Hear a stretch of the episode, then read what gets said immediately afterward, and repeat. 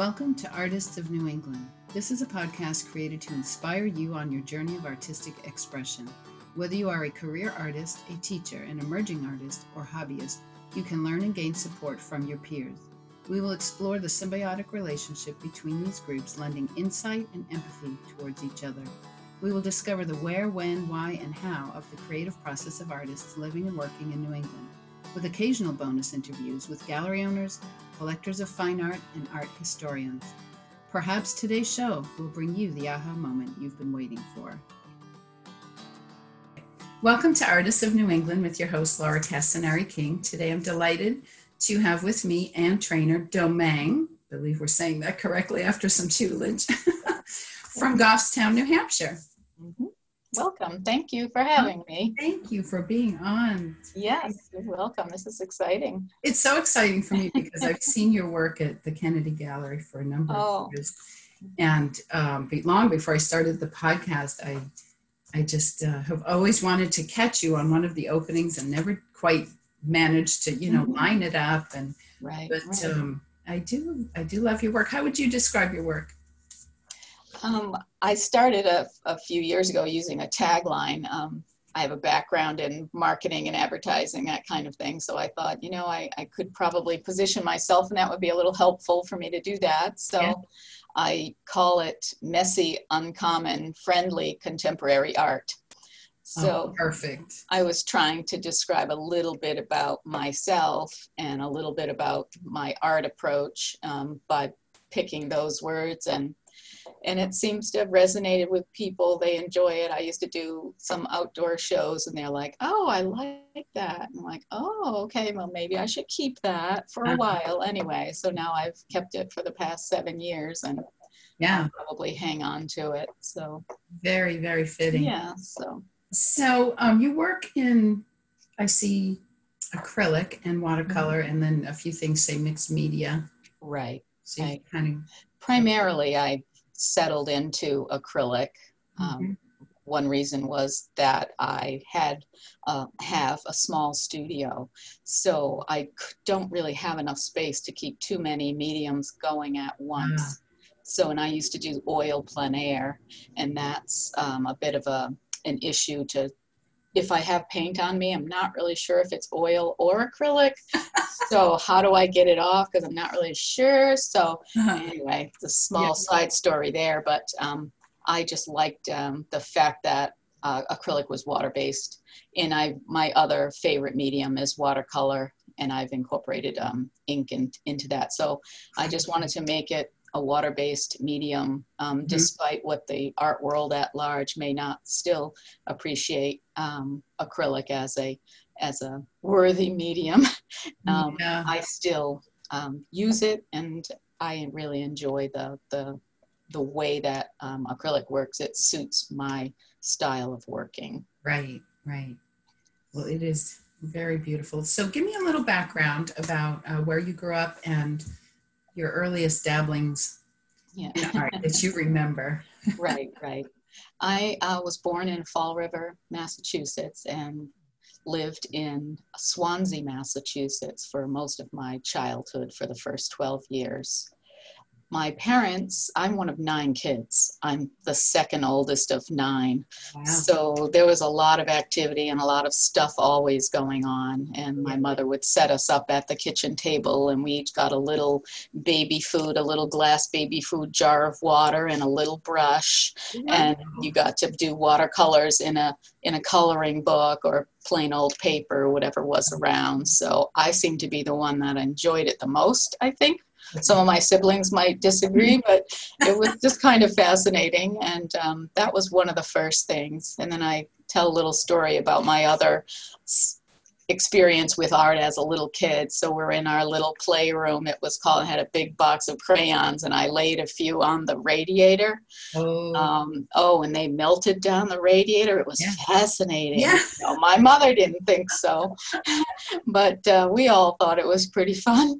And so uh, that was my first encaustic, um, and probably my last because encaustic was just too much stuff for me to really get engaged with. Like, okay, I love it, I like it, but it's not not something I actually want to do. So yeah. I gave it a pass. But but that was it. Um, did a little bit of some little child um, art class or two at a local little program and Oh. then pretty much was on my own really after that was just elementary school Right. um, not too much art involved there middle school there was some but not a lot and uh, when i got to high school i had a pretty good art experience and by then i just knew i wanted to be an artist i was sort of that that little kid that's like, oh, she's an artist. I'm like, oh, I guess I'm an artist. I'm going to be an artist, you know.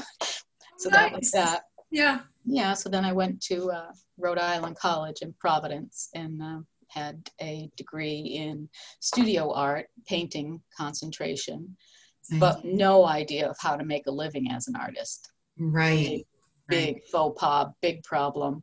Um, but I did, in the meantime, while I was at college, I discovered graphic design through a work study job um, in the publications office at Rhode Island College. And from there, you know, the people there were like, oh, you can draw. I'm like, yes. and then from there i just learned you know about the fascinating world of typography and and design and advertising and advertising concepts even and all of that just really came together so i stayed in that for close to 30 years wow. as a graphic designer and art Okay. director Yeah. concept development person logo designer which was one of my favorite things to do Yeah, And my then- um, a bit of that as well. And I remember I was Mm. probably 15 and just in awe of her ability to to create these amazing logos out of her head. yeah yeah it's a fun process i mean it's very artistic if you allow it to be um, it can be a very artistic uh, thing to do so i wound up being in a advertising agency um, i believe i was one of the only people that actually was an art major Okay. um, so other people came at it from a different point of view, either technology or writers. Um, Sure. And I was the one that was kind of adding that art aesthetic into things and thinking in a different way to solve problems too. So that was all what I think I do daily and minute by minute in my studio when I'm working on something. You're juggling so many aspects of being uh, an artist and a painter and materials and time and evaporation or you know i mean there's so many elements to it. So i think i really got used to having to do that. And certainly on a schedule in an advertising world it, it must be done. There is a mm-hmm. time when it's finished because the newspaper's waiting the media's waiting you know so you don't have the luxury of too too much time so. Yeah. And I find that the art, I do interview a lot of artists who have that similar background. hmm And, you know, they've expressed that that was just a great training ground for, that was their marketing for their now flourishing Right. business. right right And that is the the reason that. that I felt I had a little confidence to move from that industry to try to get into this myself um, as an individual artist and try my hand. Um, I've enjoyed going to outdoor art shows, you know, and, and just the, the fun and the beauty and the variety and, and stuff in that. And I wanted to see if I could do that too. You know, I kept telling myself, you go through those things like, oh, I could I could do something like that. Right. But the problem is, do you do that? Like, no. Right. So it took me quite some time to, um, you know, to figure out that, you know, I think you're good enough to give this a whirl. So, Yeah. you know, we figured out our household as far as work and income and all of that, and and just um, looked at things really. If you don't do it now, when are you going to do it? Yeah. And that kind of thinking came about right around um, the 9-11 time in 2001 so some really serious conversations about wow what are we doing you know like how you know if i'm ever going to do this maybe this is that that time to really see what happens give it a shot so Right. Right. So, what mediums were you using in college and, and how did they develop as you went along? Were you still painting while you were in the graphic arts business? Were you doing any painting on your own? yeah i was doing some things side by side um, because it was a hobby for me Mhm. at that point it was like so what did you do this weekend well i painted this and and, and that's um, i just carved out time and it turned out that weekend like a sunday afternoon from noon to five that was my time you know my husband knew it's like where you going? I was like, I think you know. And, uh, and then I'm gone to my little studio for the next uh, five hours or so. And, uh, and that just one thing evolved to the next. And um, before you know it, I had accumulated a, a good amount of work and stuff. So, and I was able to show a couple of galleries and they really liked it. Small, started small initially, you know, small sized pieces and stuff. Yeah. And, um, and then it just went from there. And were you doing watercolors at that time? Oh, I was doing, yeah, definitely doing watercolor, watercolor and ink, uh, sometimes just black and white um, ink drawings. Uh, Right. Also had carried over my oil paint from college days and stuff, so I was still painting in oil. Okay. Um, and then I was toying with acrylic and, and stuff, and at some point made that transition over. Right. So, Right. Yeah. So before we got to talking, you were saying that, you know, making that transition was um, primarily for ease of use. Am I right? in the studio from acrylic or from oil to yeah definitely it was just too many mediums to to handle um, um, my studio space is 14 by 16 feet um, and it just does not have a lot of area um, to store things uh, so i really just needed to make a decision of putting the oils away Mhm. despite what the art world thought about you know that acrylic is i mean that oil is actually the major um, medium um, and i just didn't i just couldn't stick with that. I'm like i'm going to make a go of this. And honestly people don't care what the medium is that i use. Um, the people who buy my work and live with it it just does not matter to them because it's really more about the imagery and um, so i've been Yeah. happy that I made that transition. It, it worked very well. I donated all my um, oil supplies and stuff to the local high school art um, teacher. So I'm sure there was a lot of kids over there that were like, thought it was Christmas, you know? Yeah. Oh, Things. wonderful. Yeah. Wow. So, how did your style develop? I know you have a lot of, um, on your website, you mentioned a lot of prominent influences, Mm, mm. artists. Um, Yeah. Boy, it's really hard to say how it developed. So I'm probably like most people, like you find a painter or an artist in the world that really you gravitated toward for one reason or another. You're not really sure, but you start to make a little deeper dive into what they do and how they do it. And then you just try it. And it's not that you're copying or you want to be a, an annoying person that copies somebody else's work all the time and puts it out there for sale. It's like, okay, that's not what we're doing, you know? Um, so I, you know, I tried different things. Like Andrew Wyeth was just a magnificent drawer and draftsman. And I was pretty fascinated how he could just draw so beautifully and you didn't he didn't even have to paint you know like to me like the drawings were wow that's really just spectacular and right. values and line quality and looseness and everything about it. Um, and then I looked at his paintings a little further too, and it had this nostalgic feeling about it as well. And that's something that really resonated with me. I think that was under the radar for me. I wasn't acknowledging that that's actually what I was responding to. Mm. Um, so, besides his technique, it was how he did and what he selected to do, like that just gorgeous lineup of simple little seashells on a wooden shelf. You know, but I know his wife had a lot to do with the placement of objects and, and things that were set up Yeah. uh, in a way. But I mean, so if it's a if it's a companion uh, assistant, um, but it still resonates with you as an artist, it's like, well, then you go for it. And that's apparently what he did. So, but those kinds of things were really um, powerful for me to see. Um, and that was one of the reasons that I enjoy using watercolor out of out of the gate too. Mhm. Another thing was that it was it was actually a a rebel move, believe it or not, um, because watercolor in my college setting was kind of poo-pooed. It was Oh. not exactly an acceptable, mm.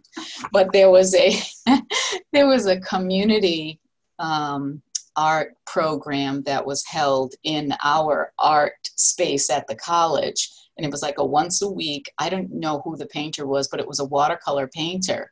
And i would go in to do my studio work at nighttime and there's this whole group of people you know over his shoulder looking at what he did. I'm like wow that's really beautiful. So i had to keep that to myself. And uh, and then later on i was able to to dive into that mm. um, because watercolor was sort of the secondary medium for amateurs. So which yeah. is really sad but um, i think it is terribly sad because yeah. Which I, is now why i'm part of new england watercolor society. Yeah. Um, because I of that because if i had to only pick one medium it would be that. Wow. Um, so i did extremely challenging. I mean, I just think yeah. you have to really be masterful and know what you're doing with water you can fudge around with oils a bit. I don't. I'm not sure about acrylic, but right. acrylic kind of stays put. Yeah. Water. It's sort of like having a cat. Like they have a life of their own. They have. They know what they're going to do. And so if you want to control me, you you better go get that cat toy thing because I'm going to ignore you. So I probably sound like I have a cat, but I don't. And I'm not really a fan of cats, but I see. Yeah. So um. So that's kind of watercolor. You really have to let it be and do what it wants to do. So you can control it and work with it in a certain way. If, if you're work hard enough at it and really pay attention you can you can uh, learn watercolor and understand how it wants to work. There's a lot to it. Yeah yeah. the paper options and the right. the colors the the way it all behaves on different papers. It's a lot. It is a lot yeah, yeah what what brands do you do you use? And um, I noticed that you do work on different types of supports. I see cradle board and Canvas, and yeah, um, and then of course the watercolor paper. The brands for um, watercolor, I like to stick with a classic brand. So Winsor Newton, I I do like, although there's a very good uh, line of Cheap Joe's American watercolors. That's a, a really good I find a good quality um, uh, watercolor. Um, paper, I do vary in the paper, but I do like a Fabriano um, brand. Uh, it's called Fabriano Artistico. So, and it comes with the different surfaces, the hot press, the cold, the rough. So, and I, I do like going back and forth with all those surfaces. I don't have a, a special one surface only. I, I like the variety. I like watching uh, the paint do different things um, mm-hmm. on the paper. I do a lot of ink preparation drawings too. Um, these kind of inks are very interesting to me. Um, you put them down wet on the paper. You, the paper can be wet or dry you can spritz it with a little water after and then it all feathers out in really an interesting way mm-hmm. um, so I, I, I just like watching these mediums do their thing and then i'll do a mixed media piece and i'll add um, some pastel i'll add uh, caran d'Ache crayons the ones that are water uh, soluble um, so I, I just really enjoy mixing medias too. That means that generally my work would be on paper. Um, and I'm not a fan of having to frame my work. So uh, I have a, a rather good stack of watercolors and small little watercolors and stuff. And like, well, I'll get to framing that or doing something with that someday. So yeah. I'm trying to let myself go ahead and get some of these framed and stuff. It was always the cost of having that and the space to store it right. um, if it didn't find a forever home. Right. so, you know. yeah. Now, do you work with any of your galleries and just sell them unframed? Yes. Yeah. Yeah. Okay, yeah. I have one gallery in particular, so that's Kennedy Gallery in Portsmouth, and they um, have the means to yeah to hold um, several of my works on paper, and they, of course, they're a frame shop, so yeah um, it's really great for them and they get to select a really nice frame with the customer and it, it all works out yeah really well. Nice. Yeah. So let's talk about your process um, and how you know how you get started on a painting. Where do your does your inspiration come from? Are you out doing plein air work and sketches and such and photos or how does it all come together? Yeah I don't do too much in the way of plein air work. I used to do more plein air, so obviously there's a lot to learn direct from life, um, and that's really the only way to do it. If you're a landscape painter, you really want to educate yourself on the atmospheric qualities that you want to capture if you're doing a high realism or semi real image of a landscape. So I did a lot of that work at the outset.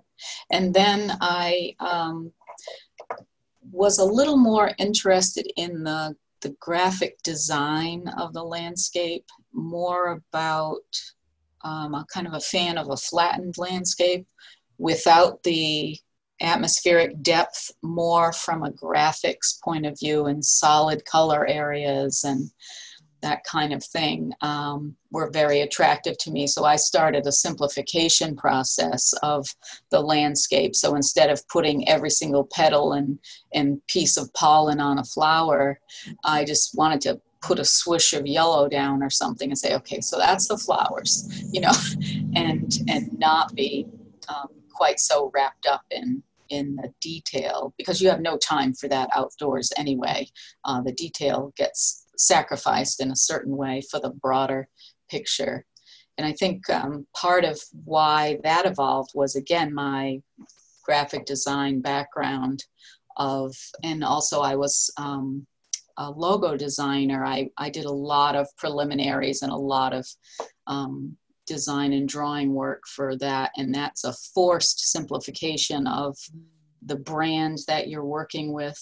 The mm-hmm. product might be needing a shape or something might be needed to be part of this logo design. So everything needed to be whittled down to its essence or its gist. And that was something that was fascinating to me. So in, in order to save time in those logo design um, processes, you had to find the, the nut of the matter as soon as possible and then get working then on the iterations of that and not spend too, too much time on just trying to find the core and then uh, jumping off. So it was a fun, uh, it was a fun process to, to mm. work in. So now I took some of those ideas of design and stuff and brought that into my work. So now my work consistently has this sort of um, compressed sense of space I'll use color if I want to push it back and, you know, some cooler colors in the background if I want that shape to go backwards or warm it up a bit and, and bring something else forward. So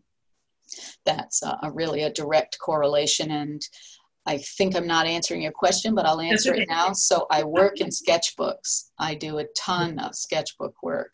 Um, it's uh, a holdover from college. We did a road trip once down to New York City from Providence, and the instructor said, Everybody's got to have a sketchbook. I'm like, okay. Uh, we had sketchbooks at the time, but this was, he wanted to see it in your hands. Yeah. Like, oh. so on the train, you know, you're sketching out the window, you're, you're trying to do these things. And that was a bit of an issue because you're in public then even though your friends are like sitting next to you in the seat is like but it's still different to have to put your thoughts down in front of others. Yeah. Um, but a sketchbook luckily has nice covers so you can close it and and that's mine and walk away and you don't have to present it you know but um, and so ever since then um, i tried to keep a sketchbook. There was a period of time with family and life and all of that. I just i left it aside but i always knew that that's I was supposed to be doing that. You know, I'm supposed to be an artist. I'm supposed to, you know, and besides that, it was just something that I really enjoyed doing, just exploring a lot of different design ideas. And that's how my current work of the series that I'm working on now with this relationships of this fisherman and his girl idea, uh, that's uh, was absolutely came from sketchbook work and trying to figure out how to incorporate figures into my work. I had done a lot of landscape and right. uh, work and detail kinds of things. And then all of a sudden, not all of a sudden, but all along the way, I've always wanted to figure out how can I incorporate figures into my work in the landscape. And um, that's what happened. And I figured out a simplified kind of system or arrangement uh, for myself. And uh, that's that's where this now I have a quite a few pieces all all involved in this relationship series now. So yeah, they're they're beautiful. You've got the watercolors going. You've got the um, the smaller pieces, the big pieces. Yeah. And I, I have to comment about your website. It is so organized. oh, wow. You sound surprised. yeah. but by that I mean every painting is listed as w- its location. You know what yes. gallery it's yeah. at right now, mm-hmm. Mm-hmm. and you know to me, I think, wow. Yeah, the interesting part about that was I needed to have some sort of a system of keeping track of my work. Yeah. The funny part was that I thought everybody did that. Ah. That's turns out that that's not true. Um, so, so some of the the need for some amount of organization yeah. was what led me to figure out how to organize my work. So I started with a spreadsheet, my you know mm-hmm. Excel spreadsheet, as simple as simple as possible. There was no macros on there. There was no add-ons. There was no like, well, if you sell this for that and the percentage and that, it's like no. Yeah, yeah. I just need the name and the size and the medium and you know when I did it and but I've assigned every single painting an inventory number and once it got too unwieldy for me to do that in Excel, I started looking around for a software for inventory control. Mm-hmm. And that led me to a program that has been designed by um, a company in Arizona called, uh, well, the gallery is called Xanadu Gallery. Oh, X A N. I interviewed Jason Horejs. Okay, and so either he or someone closely connected with him, and I think it was him, developed this inventory control program. Okay. And then what they did was integrate it into a very limited website design. So when I assign my artwork its name and its inventory number, it goes directly into one of my galleries on my website. Okay. So, and that part of their program is called Art Sala. So, the website itself isn't as um, designy and stuff as a lot of other website management companies out there. But this one, the beauty of it is for me anyway, and the time saving thing is that I can do all my inventory. I write about every painting when I post it in there I may not do that on every single little watercolor that I do, but on the larger pieces, I write a blurb in there and then that shows up with my painting so it gives people a little sense of where i'm coming from yeah. when i did that piece but leaving enough enough room for them to have a feeling that their own sense is also it's an authentic way to feel about it you know just mm-hmm. because i wrote it this way but if you feel another way far be it from me to interfere you know with how you think about it um, yeah yeah so so that's really interesting because um, yeah. it's a real time saver for me wow. to do it I've never way. seen that before, so that was a real eye opener as far as yeah. So you can set that up, and I have uh, different galleries. I have um, my work is in at least six galleries that I provide work to, and it all rotates in and out during the course of a year. Yeah. Um, and on my website, I try to keep it updated uh, so that if it says it's at Portland Art Gallery in Maine, it's at Portland Art Gallery in Maine. Right. And they have a wonderful outreach of social media and have even pushed farther forward through this whole COVID mess yeah. and uh, really created a quite a substantial um, outreach um, through social media and virtual openings, yeah. which I'll be doing with them next week. I have an opening on Thursday at Portland Art Gallery. Right. Uh, yes, so, I saw that. So we'll, we'll, I do want to talk about. You have another show after that too. Sure. Um, but can I ask about? So I did notice at the Portland Art Gallery you have one one of my favorites of your paintings, the best part of my day. It's a large painting. And um, I noticed it was at two galleries. I saw two images. And so I looked, and one was on cradled board and one was on canvas. Did you paint it twice? Sometimes I do do that if one, uh, sometimes it's a mistake on my website, okay. or like it may i don't know if it's at both so is that the painting that you're talking about is the best Yeah. part of my day Yeah. um, that should be at only one location Yeah. um, but yes i do do things more than once usually it's on request Yeah. um, if someone likes the painting but it's 36 square but they can only fit a 30 inch i'll redo that Mm. um, and it's at no obligation to them if you know if they don't care for the second version sort of the way it came out some people some paintings it's just impossible Yeah. to redo it just i mean i don't even know how it happened you know I'm so glad to hear that because Right. people ask, and I'm like, I can't promise you that because I exactly that's how I feel. I don't know how it happened. yeah and and i think that happens to a lot of people and that's why you know people would say no i can't do that again it just it just happened it just came out the Yeah. you know the muses and the gods were looking over my shoulder and said you need to go over there you need to put that color in so Right. i do and and that's it It's not like a recipe that you can recreate and get, you know, a standardized drink, a latte or something at Starbucks. Yeah, yeah, no, that's really hard to do. I've had pretty good luck though with if I do do another one and someone is interested in it, that's great. Recently, I had that happen. I made another piece slightly smaller, and the person did not come back and Mhm. and make the purchase. So I thought, oh, okay. Two weeks later, somebody else walks in and purchases it. So like, that, that's okay. right, right. And how do you name your paintings? I always find this to be one of the most difficult things. Yeah, I've had a little um, easier time of it with this relationship series that I'm working on because I'm trying to have a, a little bit of a sentimental sensibility about the piece. So, this relationship with the fisherman and the girl, I sometimes have it be a little ambiguous as to like who's giving who the gift of something or Mhm. what they actually might be thinking. Yeah. And um, it's, I think it was Brian Rutenberg's book. Do you know him as a painter out of New York Mhm. City? Um, really worth looking at. I mean, he's really quite amazing.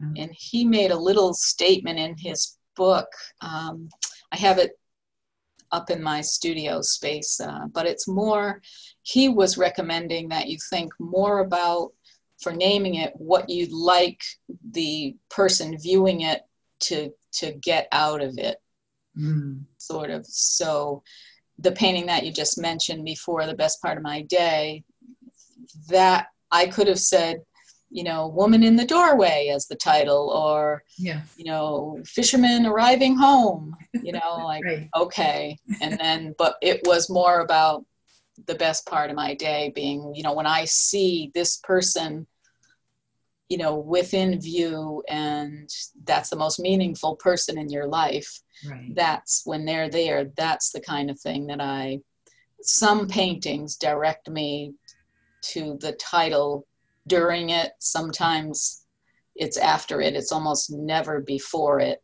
unless I've worked out something in my sketchbook and I made a little scribbly note and go, okay, this is, I can, I can get this one. I, I don't have to sweat the title after, or I don't really sweat them. I suppose they, they kind of come to me fairly, fairly readily.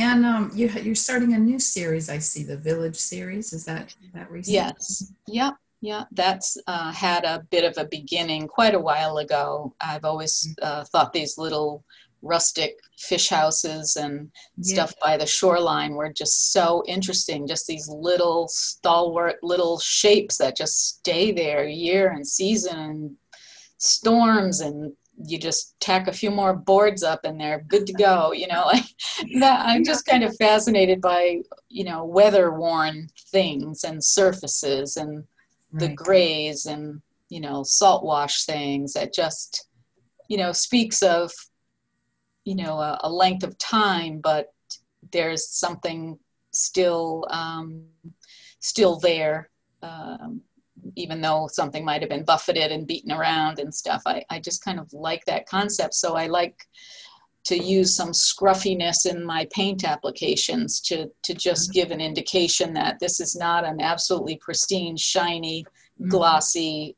unmarred surface.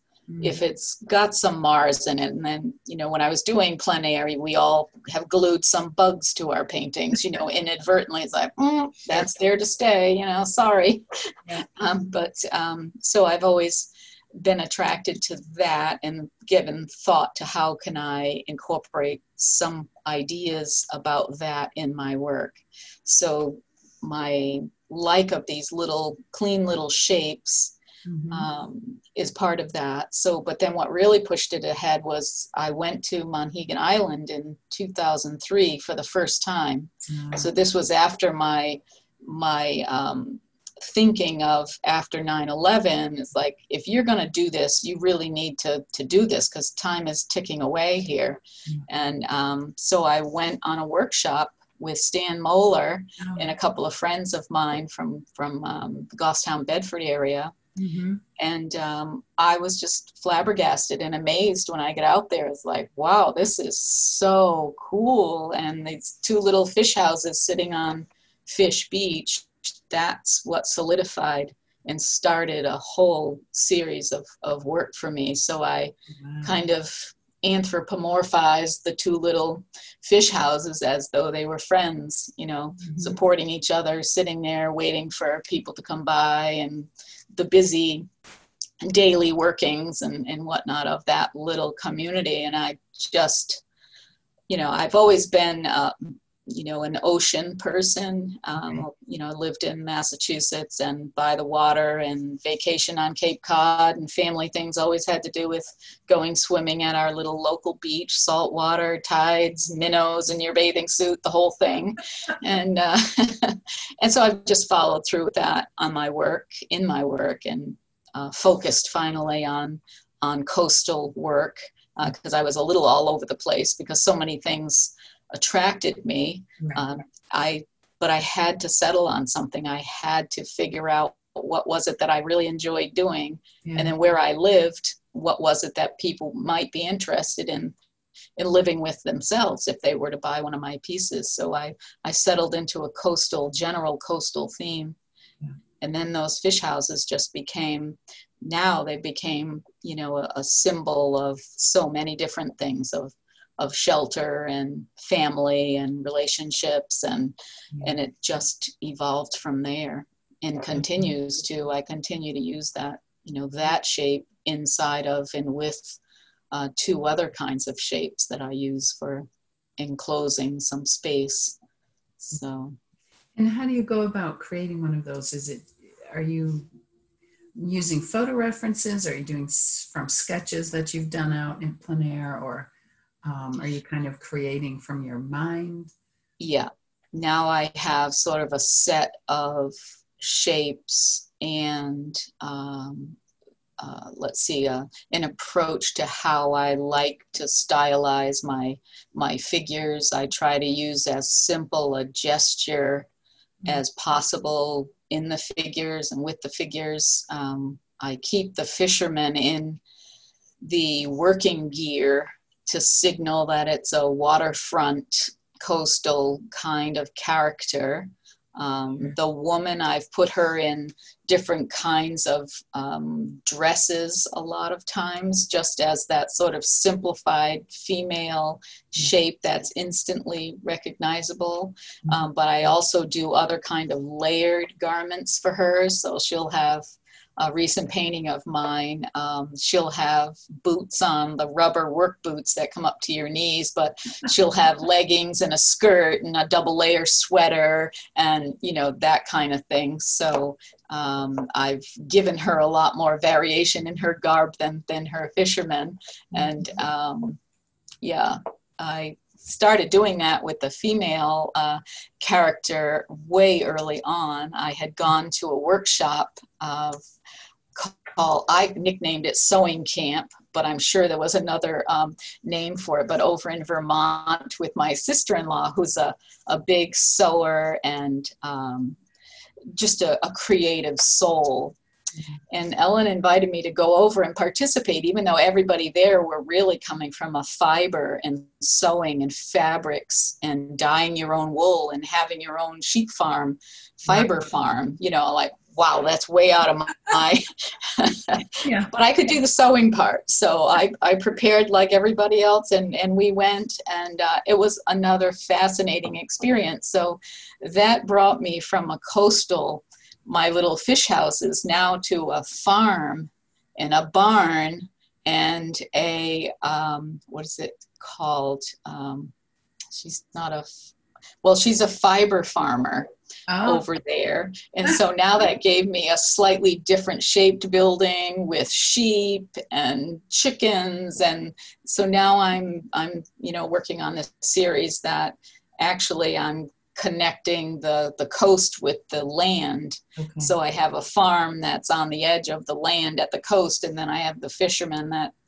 lives um. on the sea and off the sea kind of thing. So I've got that going and on the farmer side, I have blue jean, farmer jeans yeah. instead of the orange uh, gear that the fishermen wear and stuff. So that's been a, a fun um, juxtaposition that I'm fooling with right now. It, will you'll see it in some of these village paintings um, that I've nice. created. So integrating the the farming and the fishing and coastal things with inland uh, vignettes and church steeples and house roofs and you know gardens and things like that. But i'm, I'm interested in how it actually like comes out on the canvas. Are you just kind of sketching around? Um, i do work in the sketchbook. i do the sketchbook and design the shapes okay. of what i'd like to do and then i free draw. I see. Uh, i don't trace yeah. anything onto my um, canvas, I'll do a uh, charcoal, soft charcoal drawing on a plain white canvas. Sometimes I'll already have put an undercolor on the canvas so I just don't have to look at the white. Um, and then I start with a soft charcoal and I also have a cloth nearby that I can completely wipe the whole thing off. This frequently happens. So I'll get started on it and like, oh, I'm not really sure about that design. So then I just wipe all that away and it may only take me five minutes to do a the rough right, um, right. basic baseline shapes okay. on there um, a little fixative on it and then I will put an overpainting a thin layer of, of uh, an acrylic uh, color that I choose as an underpainting. A lot of times I'll choose a warm tone or really warm, like a cadmium red uh, warm, put that underneath, and then I'll start the, uh, the rest of the painting process. Okay. And do the colors just kind of come to you as you're painting? Yeah, exactly. I take inspiration from what the color actually is in reality. Sure. Uh, I'll try, you know, like I'm going to put the orange um, Grunden uh, fisherman gear uh, in this cadmium orange. It's like, how often do you get to use cadmium orange? But I accentuated, I, you know, it's been that juxtaposition of any kind of waterfront blues with that orange gear. You know, I I'm pretty sure they wanted to be noticed, yeah, yeah. especially if they went overboard or you need to see somebody in the, the deep fog and stuff. You're going to kind of see that kind of color popping out. Um, and, and that's, I've just really enjoyed playing with intense color.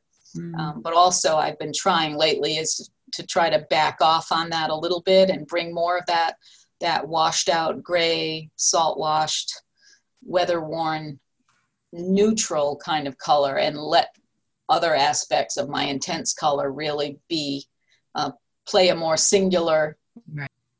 more important role in the design so nice yeah. so let's switch topics for a second let's go sure. workshops so mm-hmm. i think you mentioned you you took one before we got to talking so is that something you've done throughout the years or kind of a one or two things and what do you look for I mean, do you still do it or did you do it for a short time and what do you look um, as presenting workshops or taking workshops? Yeah, let's do taking first. Yeah, taking a workshop, those experiences have been really um, very important for me. I didn't take too many uh, because I had seen uh, in my experience at workshops in discussing or just hearing other artists that were there they have taken so many workshops. Right. Wow you took all of that and you know i look at their work and go wow that's what have you learned in those workshops? You know like i would have expected a lot them to be farther down the road uh-huh. with what they do. Um, and that's when it just kind of went off in my head that i think that i need to be really selective. And then in between these workshops i really need to apply what i learned at this workshop. And i go to the workshop with the intention of really learning something.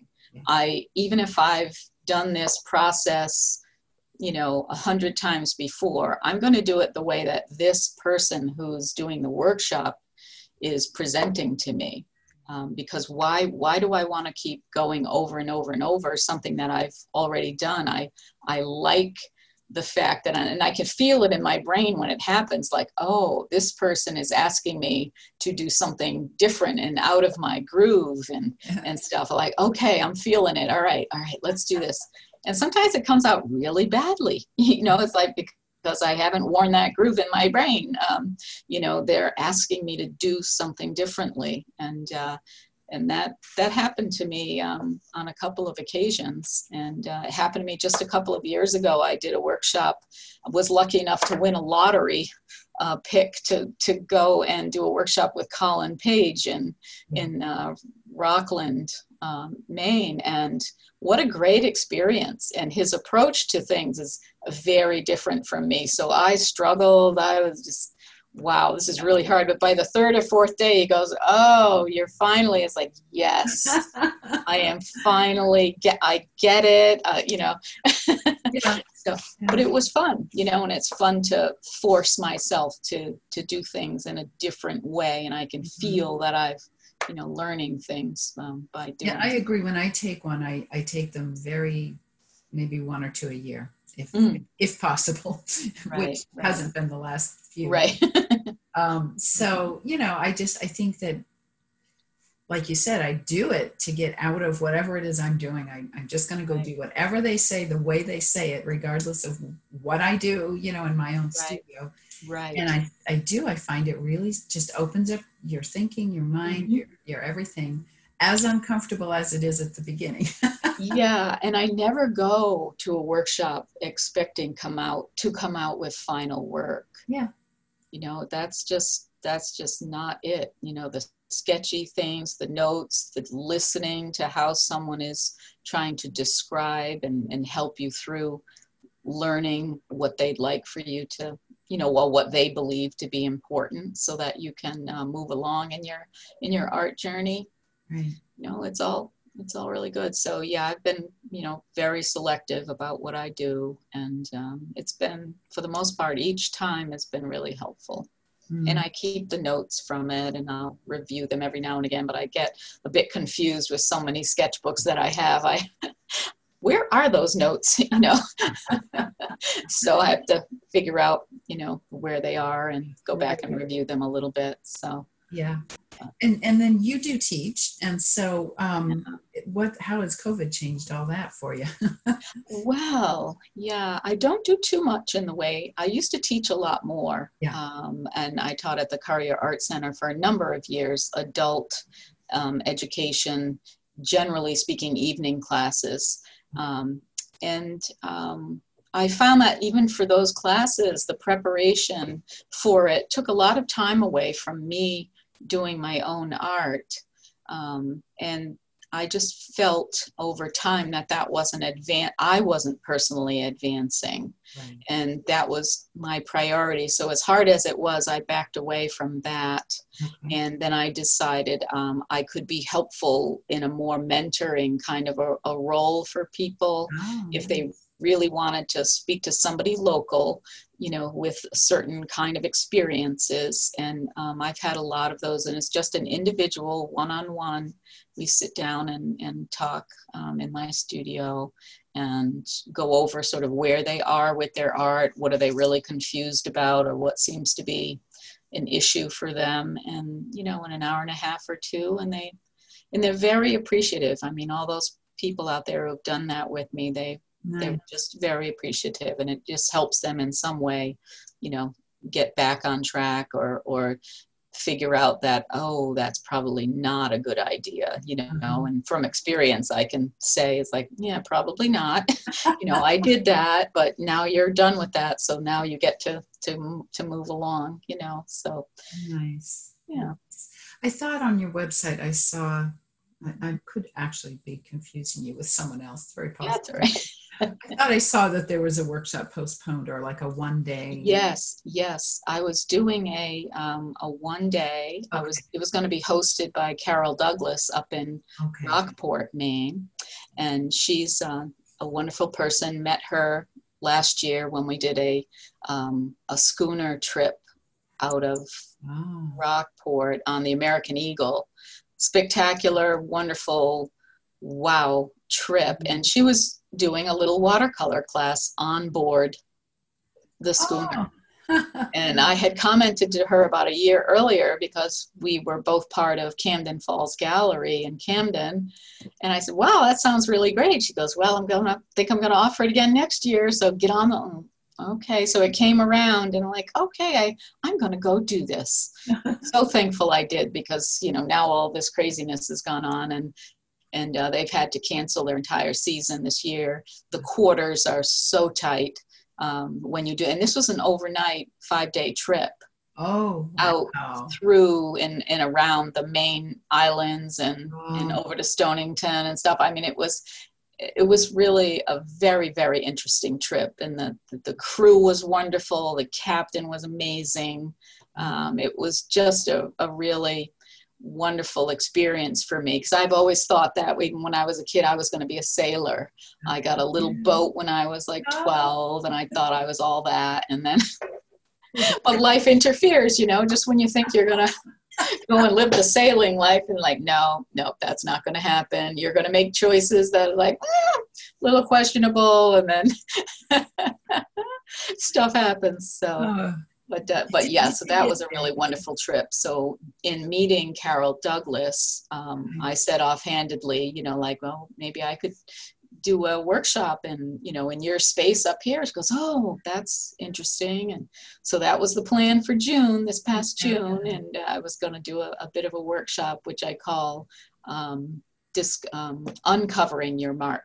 yeah, So that's what it was. That yeah, so it's going to be a unique workshop um, that I was going to present and try to get each individual person to assess their own interest areas and through a, a process that I've developed and tried out on a couple of occasions.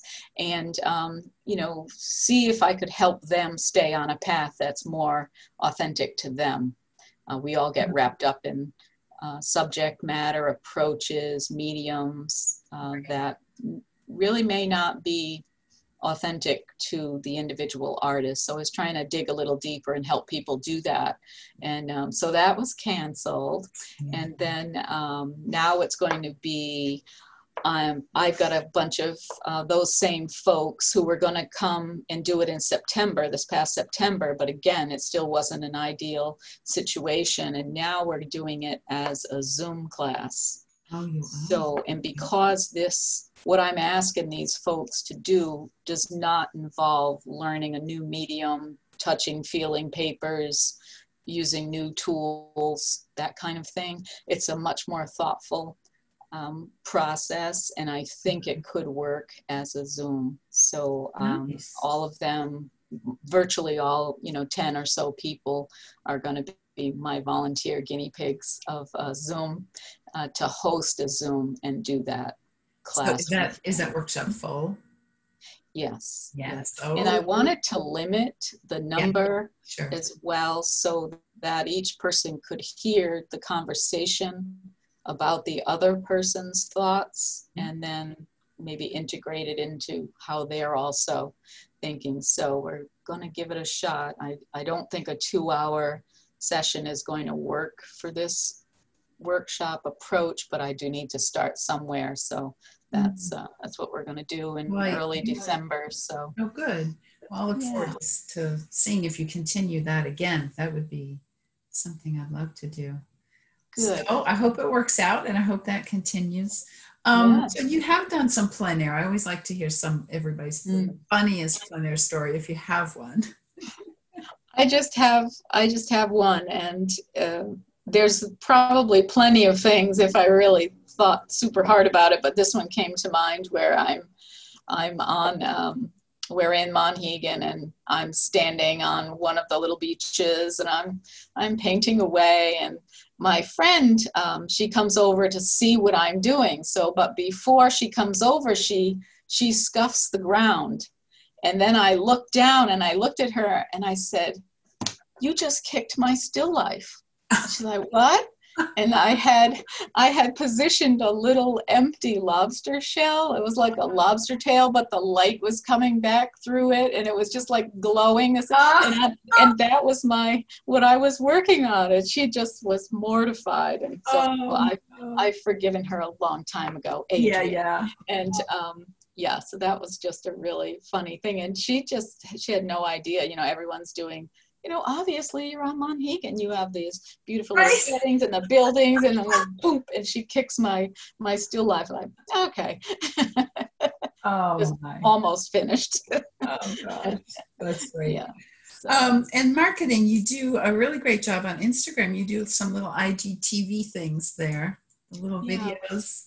Yeah i was trying to do a little bit more as i discover a little bit about instagram. I don't want to go down the rabbit hole of oh my gosh i've got to do this perfectly and that kind of thing but Right. i realized um, because over the last couple of years i've been doing some little videos in my studio just showing people like stages of work and you know some of the materials i use that kind of thing and that always generates a good amount of interest. So now the igtv is just a different approach to doing that but i i do like um, instagram. I like the simplicity of it. Like once you kind of know uh, the ins and outs of it it's not too complicated. So um, Right.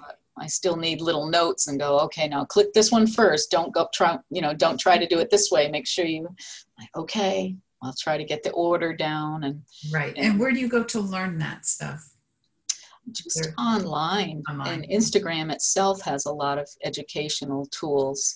I'm Mhm. also um, doing a program online called Art2Life. Have you heard of that at That all? does sound familiar. Yeah, so Art, the number two, Life. Yep. And it's a program that's hosted and created by Nicholas Wilton. Okay. who's an artist out of California. okay. And he too had a background intensely in graphic design and uh, the marketing and advertising world, and as an illustrator in particular for him. And then, you know, life situations happen and this and that. And he also loves teaching.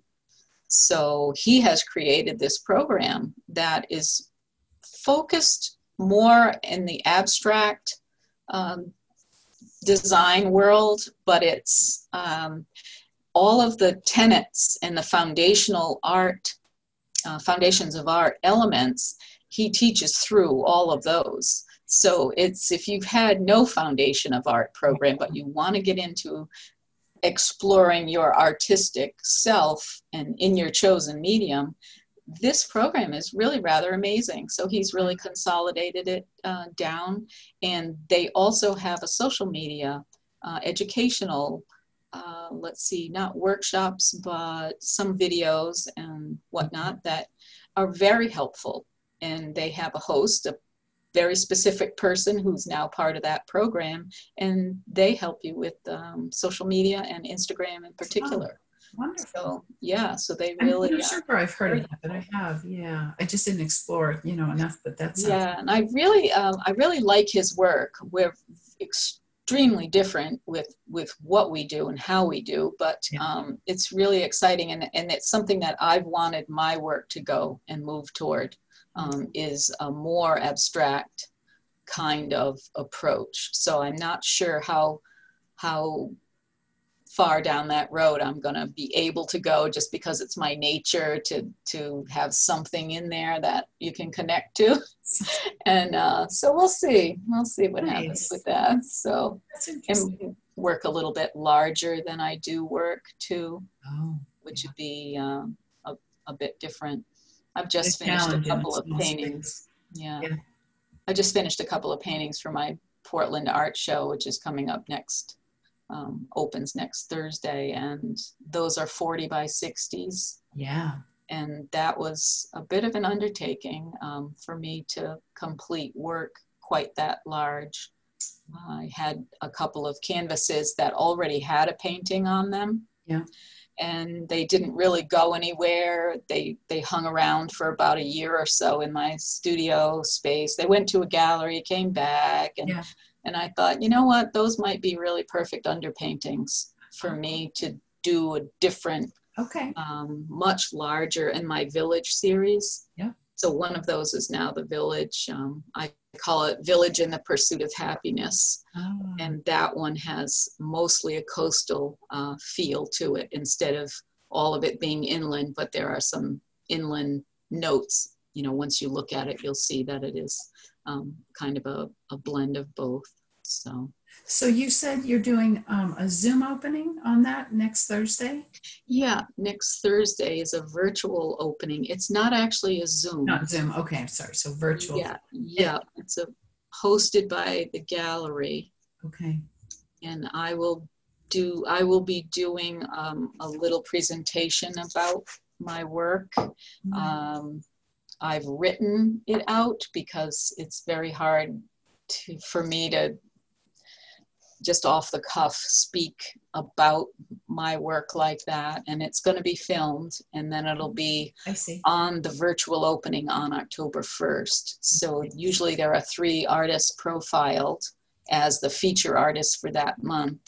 And, um, and then you get a walk through the gallery and you'll see all the work um, that I presented for this show.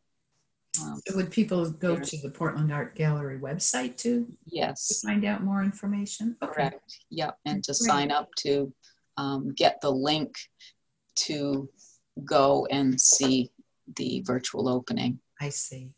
I believe you might have to sign up as a follower, as an email, I see. uh, I think. So, Oh, nice. Yeah, yeah. I'm doing a similar thing the next night on Friday. I have an Hmm. opening and I'm doing a Zoom with a little bit of recorded stuff. It, trying to make it, you know, a lot of people don't want to come out, so trying to Yeah, yeah, that way. yeah. And then Portland Kennedy still. Gallery, you have the um, November 6th and then through that month.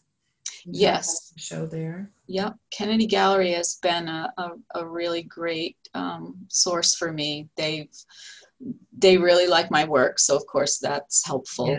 Um, I do that coastal theme. I, you know, I love Portsmouth. It's just a sweet community and the history and and um, you know it's the accessibility Yeah. of all the interesting waterfront you know things and then just the view over to Kittery uh, just just really great so um, yeah and Kennedy started carrying my work and then because of them I started making cards uh, of my works they have a whole line of of uh, blank greeting cards of mine. I started making prints of some of my sold paintings, and they carry a whole line of those there now.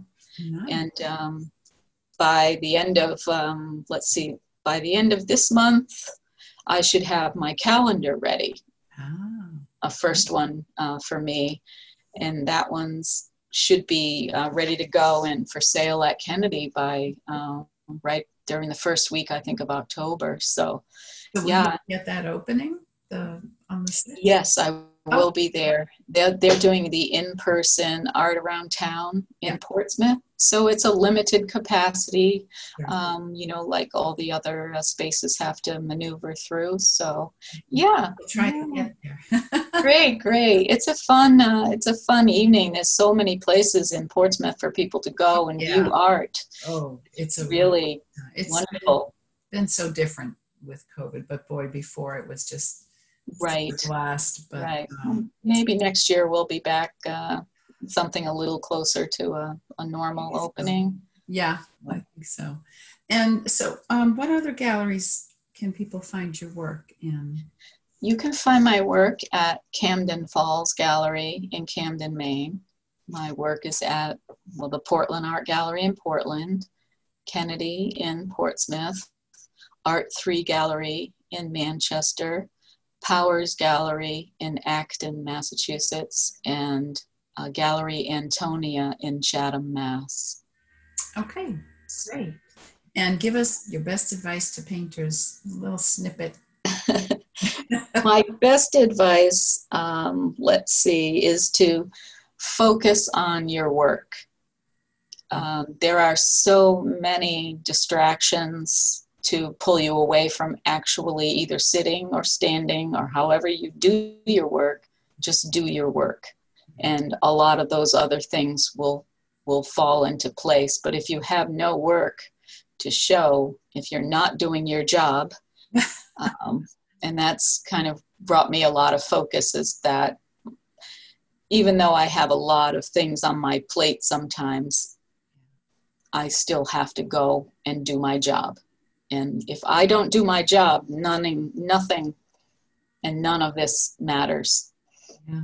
So that's what I've. You know. I forgot to ask you what success is to you. So let's touch that. Oh boy, I think you might have asked that on here. Um, yeah, I think what defines success for me is when I get these amazing little notes back from people who have purchased one of my paintings. Yeah.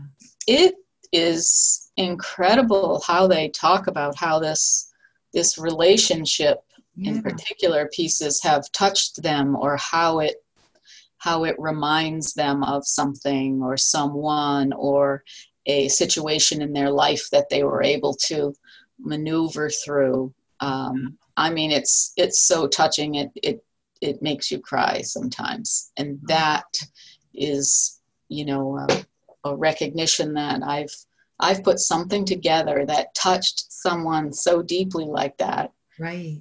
You know. Yeah. Yeah. So that's that's success to me. Love it. Yeah. Love it. Okay, so we will look forward to your two upcoming shows. Thank and, you. Um, I'm determined to get in there and meet you. that would be nice, and make sure you say hello. I sure will. Okay. And thank you so much for being on. All right, you're very welcome. Thanks for asking. Bye bye. If you found inspiration from today's show, make sure you are subscribed to the podcast and share it with a friend or two on social media. Also, take a moment to write a quick review on iTunes or share your takeaways from today's show on artistsofnewengland.com under today's episode. And while you're there, you'll find links to the topics mentioned in today's show. And don't forget to peruse the growing library of podcasts and resources.